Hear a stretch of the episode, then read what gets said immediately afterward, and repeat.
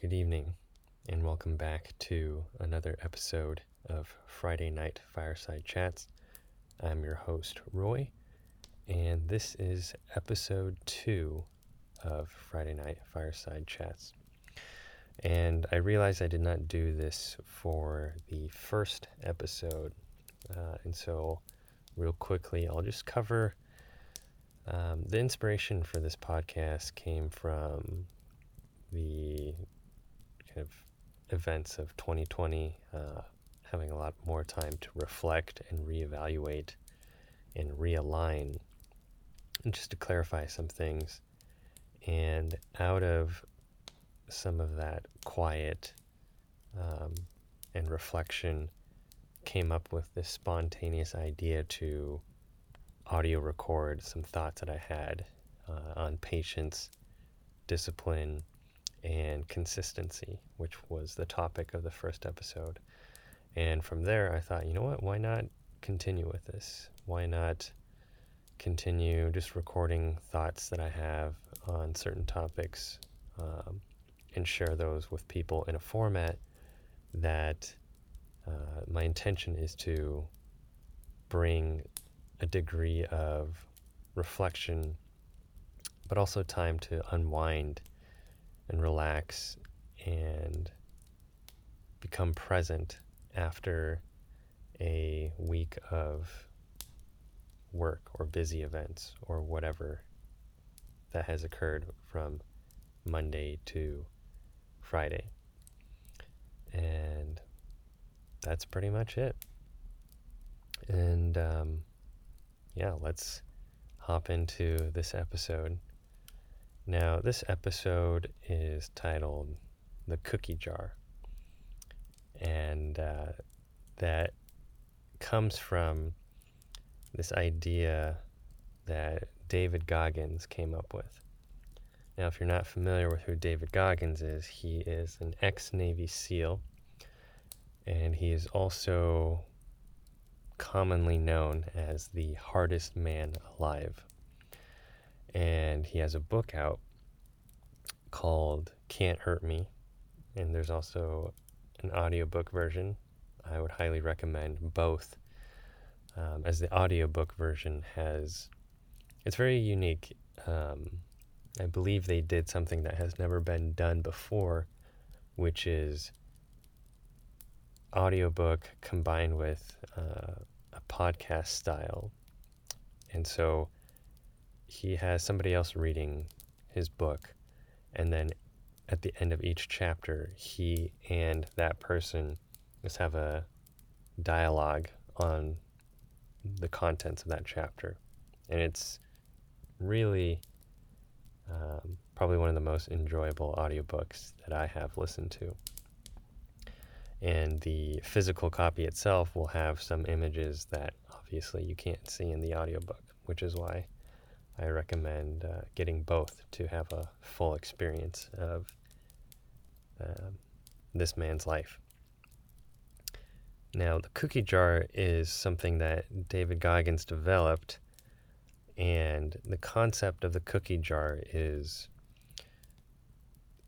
there are times in life where we might find ourselves more in, I guess, a slump and we might have doubts, imposter syndrome, and begin to really question if we have the capability, um, if we're worthy, um, and things along those lines. Now, the cookie jar is this you could make it an actual physical thing or more so an imaginary thing. But it's basically this container for all the triumphs you ever had. And the way Goggin speaks about it is that um, in some of the most difficult points in our lives, uh, all of us can have a tendency to, in his words, forget just how badass we are. And so the cookie jar is a reminder of that. And so for him, he describes it as kind of this mental slip of paper he puts in this jar. And on those slips of paper is a reminder of moments in his life where he has overcome and conquered an obstacle, something that he had never anticipated that he would have, but he did it. And so each of those slips of paper in that cookie jar is essentially just a resume, a resume of all the times that he has completed something, all the times he has conquered and accomplished something. And to call on those resources as a reminder in present day moments when he meets a specific challenge or needs a reminder of uh, who he is, what he has accomplished. Now, my recommendation would be that it's a helpful exercise to just journal out all these things. Because thinking about it mentally, well, you can build kind of a memory bank of those things. Sometimes uh, it's nice just to have a physical place that you can turn to. Like, all right, you know, page page eight of this journal has a list of my cookie jar. And um, I took some time to think about some of those moments for myself. I have two stories that I'll share with you all. And perhaps they might remind you of similar moments in your life where you faced your fears or accomplished something. The first story I'll start with is um, a story of romance or attempted romance. And so what happened here was in my, I think it was either junior or senior year of college, I became enamored with this Japanese girl who was a exchange student from Japan and just completely obsessed with this girl did everything I could to get close to her. You know, this whole like, oh, I hope she likes me. I, let me find all the ways to win her approval and attention. And um, it was looking back, you know, at this, I can easily see how, all right, that was not the healthiest thing for me. But at the time, I didn't know any better. And I think that's sometimes where we learn our greatest lessons. Um, but, anyways, absolutely obsessed with this girl.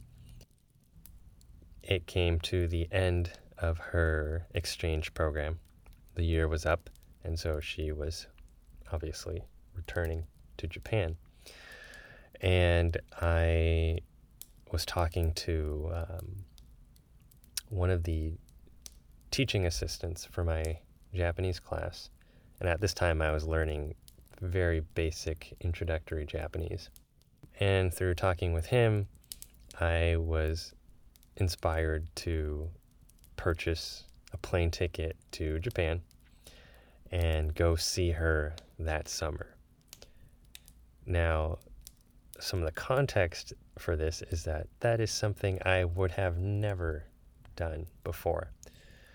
And uh, it's honestly like up until that point, I pretty much, you know, avoided anything that uh, was new or strange or outside of my comfort zone.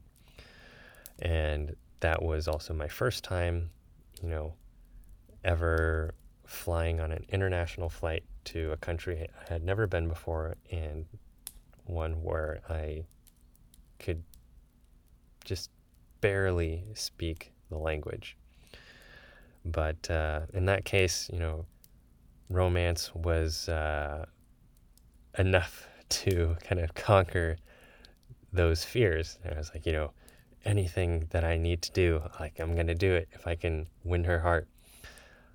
Obviously, not paying attention to all the times that um, clearly it was a one way street. You know, it was a love unrequited.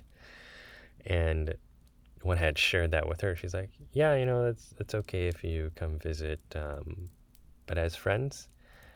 And I was, even at that time, I still didn't get it. Um, the message just didn't come through. I was like, "Yeah, yeah, sure," but in my mind, I was thinking, you know, I'm not gonna give up. You know, she she's just saying that, but once I actually arrive in Japan, like she'll she'll see, you know, and she'll she'll change her mind. Um, none of that was the case, anyways. Um, but I, I did end up going to Japan that summer, uh, purchased a ticket, and went there for I think two or three weeks. So it was a good amount of time. And again, the first time traveling internationally on my own. And um, by the time that trip arrived, like I was no longer infatuated with her. Um, and so I just took it as like, you know what? Things didn't work out. She didn't feel the same way. Perfectly fine with that now. Um, and I just took it as like, you know what? I already bought this ticket. I already contacted other friends um, that I met uh, who had exchange, also the same exchange program. And I'm not just going to say, you know what, I'm not going to go to Japan anymore because honestly, I was only going because I was hoping, you know, to win the heart of this girl. That just seemed like a, I don't know, pretty lame thing to do. And so I was like, you know what, I'm going to go. I'm going to follow through with this plane ticket.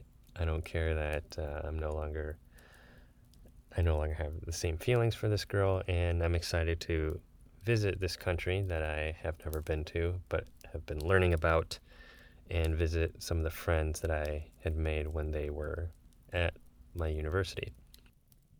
At, like I had mentioned before, romance and excitement at this point had overcome the anxiety of doing something new and completely foreign.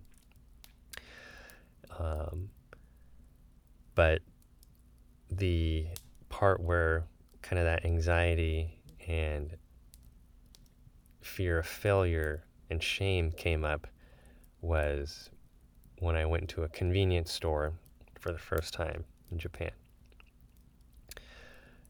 In my mind, it was just going to be a simple thing. You know, I'm, I'm just going to pick out uh, some food for lunch. I pay the money, and that's it. And just some of the basic greetings would be enough of like, hello and thank you. That's all I needed. Uh, unfortunately, uh, the convenience store I went to, um, I purchased a obento, which is just a kind of Japanese lunch, um, pre-prepared lunch, and this was one that they could microwave for you. Now I didn't know that because I was staying at a friend's house who um, was very kind enough to host me. And um, she had a microwave. So I thought, you know, I, am just going to take it home and microwave it. But um, the uh, checkout clerk there um, asked me, Atatame maska, which means, would you like to heat this up?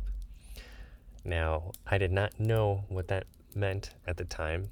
Uh, again, I was only you know familiar with your basic greetings and some simple sentences and grammar. And so that was a vocabulary word that I did not know. So I just looked at him and I was like, uh, and then he said it two more times. Uh, and the last time he just had a very confused expression on his face. And then he pointed to the microwave and I was like, oh, okay. And I was like, Okay, yeah. Hi, yes. Uh, but at that time, I was just feeling completely just ashamed um, and embarrassed. Face was maybe red, uh, but certainly feeling just so much heat in my face. And uh, I actually walked out before he even handed my obento back to me. And he actually had to like call me as I was walking out the door. I was like, "Hey, like you, you almost f- forgot you what you came here to buy." Um, so adding more embarrassment, and I took the meal home to uh, my friend's place, and she was at work at the time, so I was just there by myself, and uh, ate the meal, and just told myself, you know what, I'm not going out. I'm not going out for the rest of the day. I don't want to. I don't want to do that anymore. I just feel so embarrassed, and uh, I think some time went by. Um, watched some Japanese television that I didn't understand. And then I was like, you know what? No, I'm I'm gonna head out again. Like I'm gonna I'm gonna face my fear. I I'm not gonna just stay inside cooped up for the rest of the day, waiting until my friend comes home. Like I'm gonna push myself because dang it, I I purchased this ticket and I didn't come here just to stay cooped up in a friend's house for the remainder of this trip. And so I upped the ante. So instead of going to a convenience store to buy um, another obento, I said, I'm actually going to go to a restaurant where I will likely have to say or ask some more things. So let me make it a challenge. And I went to a ramen noodle shop, and um, inevitably, something came up you know, I was hoping it would just be a simple, because in Japan, many of the places where you order food, it's just a, it's almost like a vending machine. You put in the amount of money and then you select a button that selects which meal that you want. And then you hand that to the person and they prep your meal. Um, you don't really have to take, you know, open a menu and say, hey, this is what I would like. So I gave them the ticket uh, and then they asked me, you know, what kind of noodles did I want? Did I want the noodles hard? Did I want them soft? And again, vocabulary words that I did not know. And um, I just ended up saying, sumimasen, like, I'm sorry. and uh, the guy there was kind enough to just like, all right, you know, just wait a moment. And he grabbed um, maybe another staff member or a manager and the guy comes up to me and he's like, um, for, like I knew they were talking about noodles, but that was it. Um, and he was like, uh, hardo, softo, so like hard or soft. And I was like, oh, okay, yeah, um, I'll, I'll have the soft noodles. And then successfully, you know, got over the embarrassment, ate my meal, thanked them, went back and then by that time, my friend had returned from work, and I shared to them the whole story of the embarrassment at the convenience store and then going to the restaurant. And I was pretty proud of myself. I was like, look at that. Like I I experienced something very uncomfortable for me, very embarrassing, uh, and had pretty much resigned to the fact that, you know what, like I can't do this. I'm just going to stay inside. And then facing that fear. And so that's the first story of this piece of paper I have in my cookie jar that is a reminder. Like, hey, I I deliberately faced my fear here and even had a funny story to tell about it. Like now looking back, it's it's a very to me a very uh, fun memory. And, and now the second story is uh, goes back a little bit further. Um, middle school. So in middle school, I was uh, in swimming classes. I was enrolled in swimming classes, and uh, the thing that I was most afraid of and could not do was jump off a diving board. The diving board just felt too scary to do. I didn't want to have any of it. And uh, it was, I think, the last day of the swimming classes before uh, break. And the instructor had us all, you know, go on the diving board as the last activity. And um, this was probably either the second or third time she had us do this. Um, all the previous times I chickened out. And uh, this last time, like th- there was some conviction of like, okay, I'm I'm gonna do this, and I was the first person to actually walk onto the diving board. So there so there was some something within me that was like, I'm gonna do this. Like I, I gotta do this. I can do this. And then the moment I stepped on the edge of that diving board with all its wobble, wibble wobble, shaking, and then looking down, that immediately evaporated. And I just stood there, uh, looking at the bottom. And she had said, she was asking, like, do you know how to swim? Obviously, a rhetorical question. And I answered back, I was like, yes.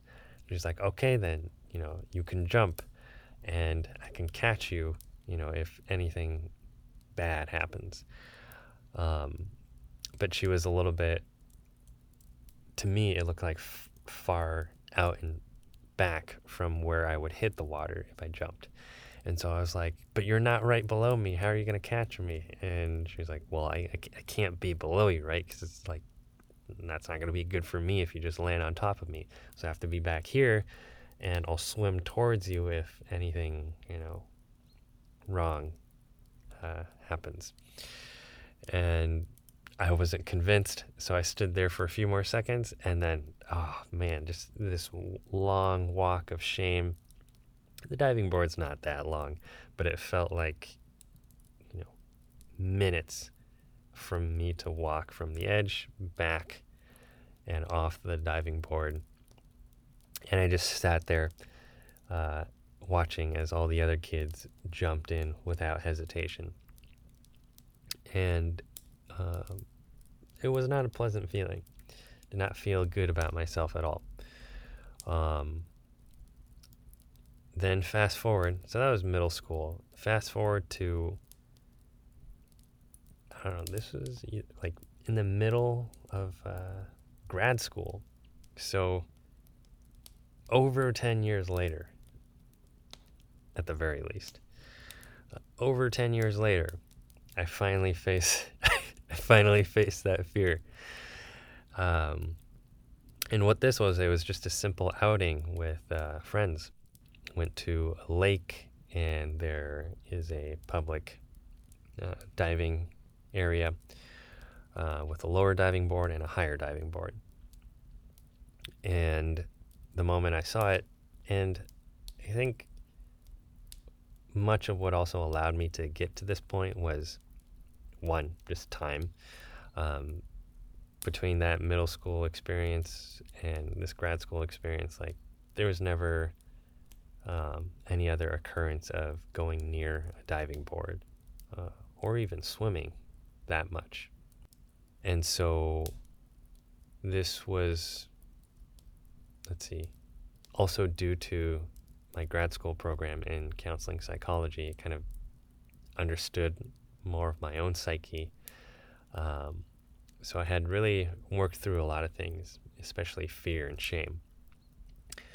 And so when I saw that diving board at the lake uh, with my group of friends, I was like, you know what? Like, I'm going to do this. I'm going to redeem myself like I'm out for redemption this time for what I could not do when I was in middle school. And so I went out uh, with, I think there's two other friends who joined me. Uh, we went to the diving boards. I did the lower diving board. And this was, I think, in a way, perhaps more scary than doing it at a pool where there's a lifeguard literally right there and the one who's taught me how to swim. Um, there was a lifeguard present here too, but um, I don't know.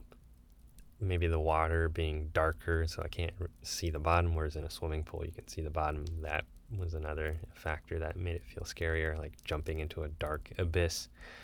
Uh, but I was, but as I was on that diving board, I told myself, I know how to swim. So I was reminding myself of that question my swimming instructor in middle school asked me. He's like, I know how to swim, so I know how to survive.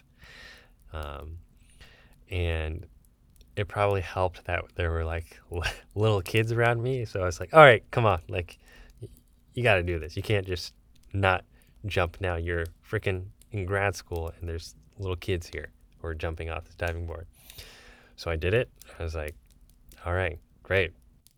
But it wasn't quite enough because my eyes were now set on the higher diving board, um, way higher than the one back in middle school and swimming class. And I was like, that's what I'm going to jump off from. Like, if I can do this, man, am I going to conquer a huge fear. And so I uh, lined up, and there was somebody in front of me uh, who probably was a middle school kid as well. So it's kind of interesting how it kind of almost like there's like this full circle. Uh, myself back in middle school and now a middle schooler in front of me, and he was afraid to start climbing the ladder onto this higher diving board. Uh, it's just so fascinating. I recognize that in the moment, but now I'm just remembering it again. And uh, he was like very hesitant about it. So I was like, you know what? Like, let me go. Like, I'll go first. Um, and he was fine with that. And I think I tried to say something encouraging. I don't remember what I said. Um, but I climbed up there, walked to the edge of that diving board, and I was like, ooh, this, this is pretty high up there, for me, anyways. Um, and then again, like I jumped off the lower diving board. I can do this. And so I jumped off, and wow, like obviously it being the first time, um, I had no reference for it, but it felt like it took me ages to hit the water. Um, and when I was falling, I was like, why haven't I hit the water? why haven't I hit the water? Um, finally, I hit the water, come back up, and just this huge feeling of I don't know how to describe it. I didn't feel heavy, like I felt light, I felt expansive, um, energized. Because here I, I had finally did it, you know, with all this time in between middle school and now as a grad school student, I finally faced my fear of jumping off a diving board. And I even upped the ante by jumping off the higher one.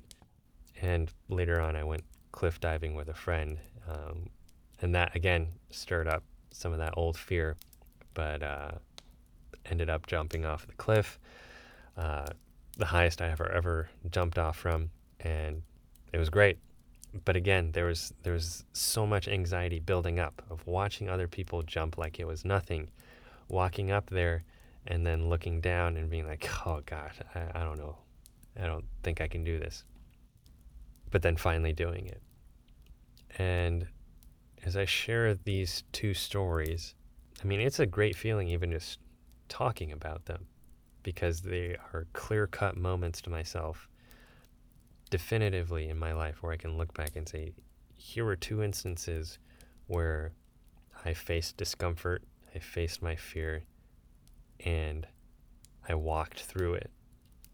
Very much as with the cookie jar example that David Goggins created, it's something I have in a container for me to pull out and remind myself in any moment where once again, I feel that same tension. I feel that same anxiety or fear, doubt of like, come on, Roy, like you've you've done some things, and um,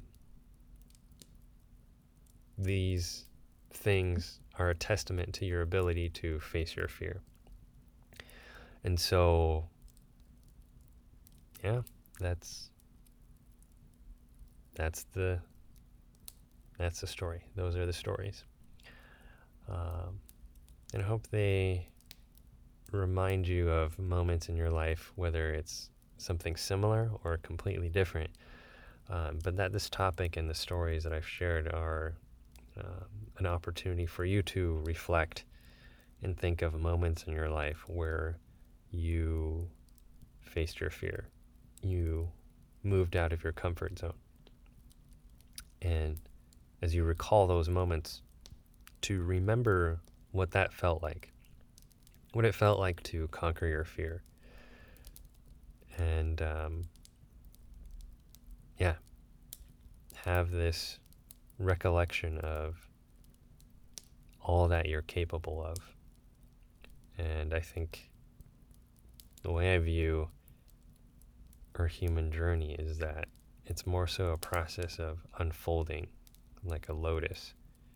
Um, not so much trying to add more things into our lives, but through experiences, relationships, uh, we're really just unfolding and discovering more about ourselves and returning to our essence, returning to a core essence that is so much larger and more expansive than we might have dared to believe if we just live within the small bounds of a container of saying, you know, this this is what is safe and familiar and I can only live within these bounds. So that's that's all for tonight.